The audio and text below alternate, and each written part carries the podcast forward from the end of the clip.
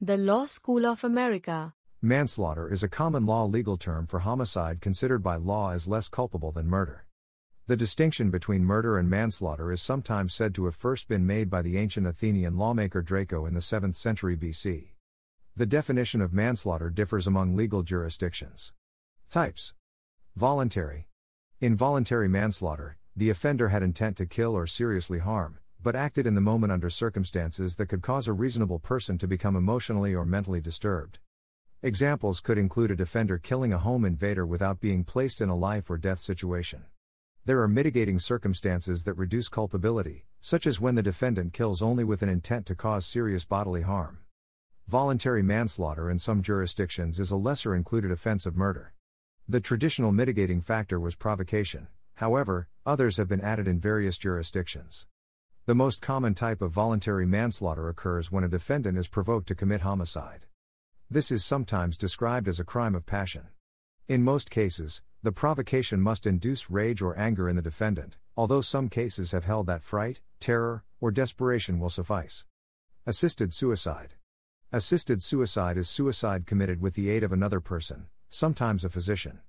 In some places, including parts of the United States, assisted suicide is punishable as manslaughter. In other countries such as Switzerland and Canada, and in some U.S. states, as long as legal safeguards are observed, assisted suicide is legal. Involuntary. Involuntary manslaughter, also known as second degree manslaughter, is the killing of a human being without intent of doing so, either expressed or implied.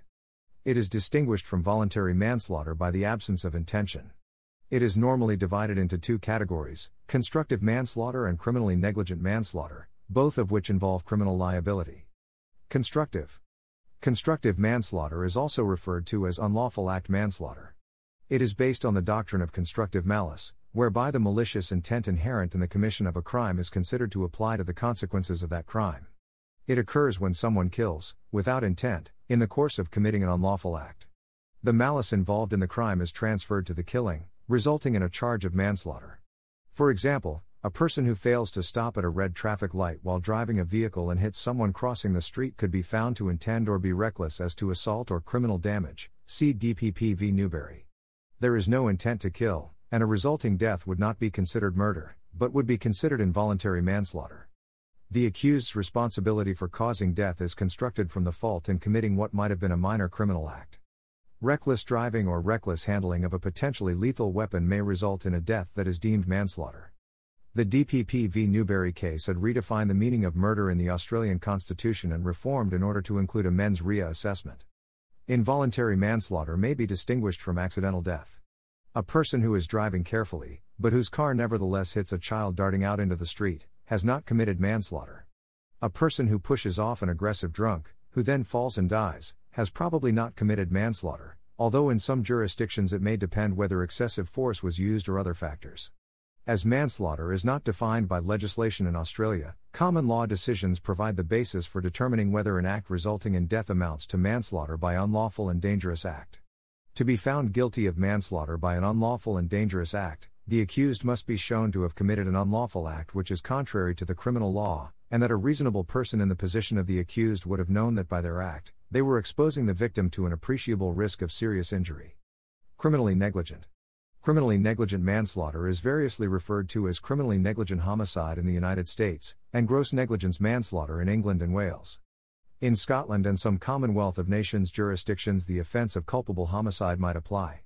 It occurs where death results from serious negligence, or, in some jurisdictions, serious recklessness. A high degree of negligence is required to warrant criminal liability. A related concept is that of willful blindness, which is where a defendant intentionally puts themselves in a position where they will be unaware of facts which would render them liable. Criminally negligent manslaughter occurs where there is an omission to act when there is a duty to do so, or a failure to perform a duty owed, which leads to a death. The existence of the duty is essential because the law does not impose criminal liability for a failure to act unless a specific duty is owed to the victim. It is most common in the case of professionals who are grossly negligent in the course of their employment. An example is where a doctor fails to notice a patient's oxygen supply has disconnected and the patient dies, RV Adomako and RV Perot. Another example could be leaving a child locked in a car on a hot day. Vehicular and intoxicated. In some jurisdictions, such as some U.S. states, there exists the specific crime of vehicular or intoxication manslaughter. An equivalent in Canada is causing death by criminal negligence under the Criminal Code, punishable by a maximum penalty of life imprisonment. On the mens rea, or state of mind, or the circumstances under which the killing occurred, mitigating factors. Manslaughter is usually broken down into two distinct categories voluntary manslaughter and involuntary manslaughter.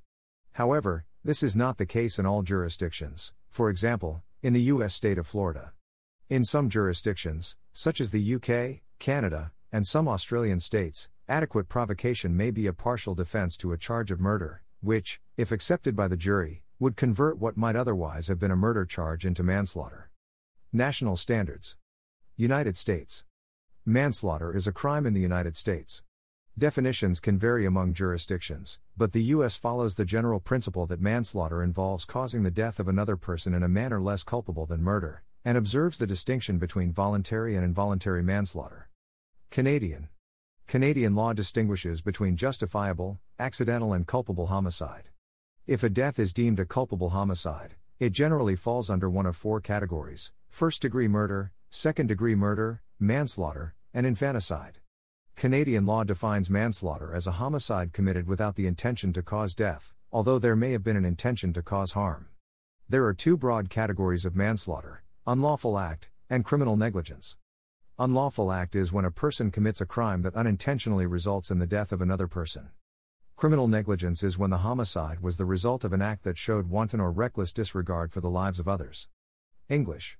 In English law, manslaughter is a less serious offense than murder. In England and Wales, the usual practice is to prefer a charge of murder, with the judge or defense able to introduce manslaughter as an option, see lesser included offense. The jury then decides whether the defendant is guilty or not guilty of either murder or manslaughter. Manslaughter may be either voluntary or involuntary, depending on whether the accused has the required mens rea for murder. The Homicide Act 1957 and Coroners and Justice Act 2009 are relevant acts. Voluntary manslaughter occurs when the defendant avails themselves of the three statutory defenses described in the Homicide Act 1957 provocation, diminished responsibility, and a suicide pact. Involuntary manslaughter occurs when the agent has no intention, mens rea, of committing murder, but caused the death of another through recklessness or criminal negligence. The crime of involuntary manslaughter can be subdivided into two main categories constructive manslaughter and gross negligence manslaughter. Civil law. Some civil law jurisdictions, such as the French Code, use murder or involuntary homicide to cover the crime of manslaughter, and reserve assassination for the crime of premeditated murder. Historical distinction from murder.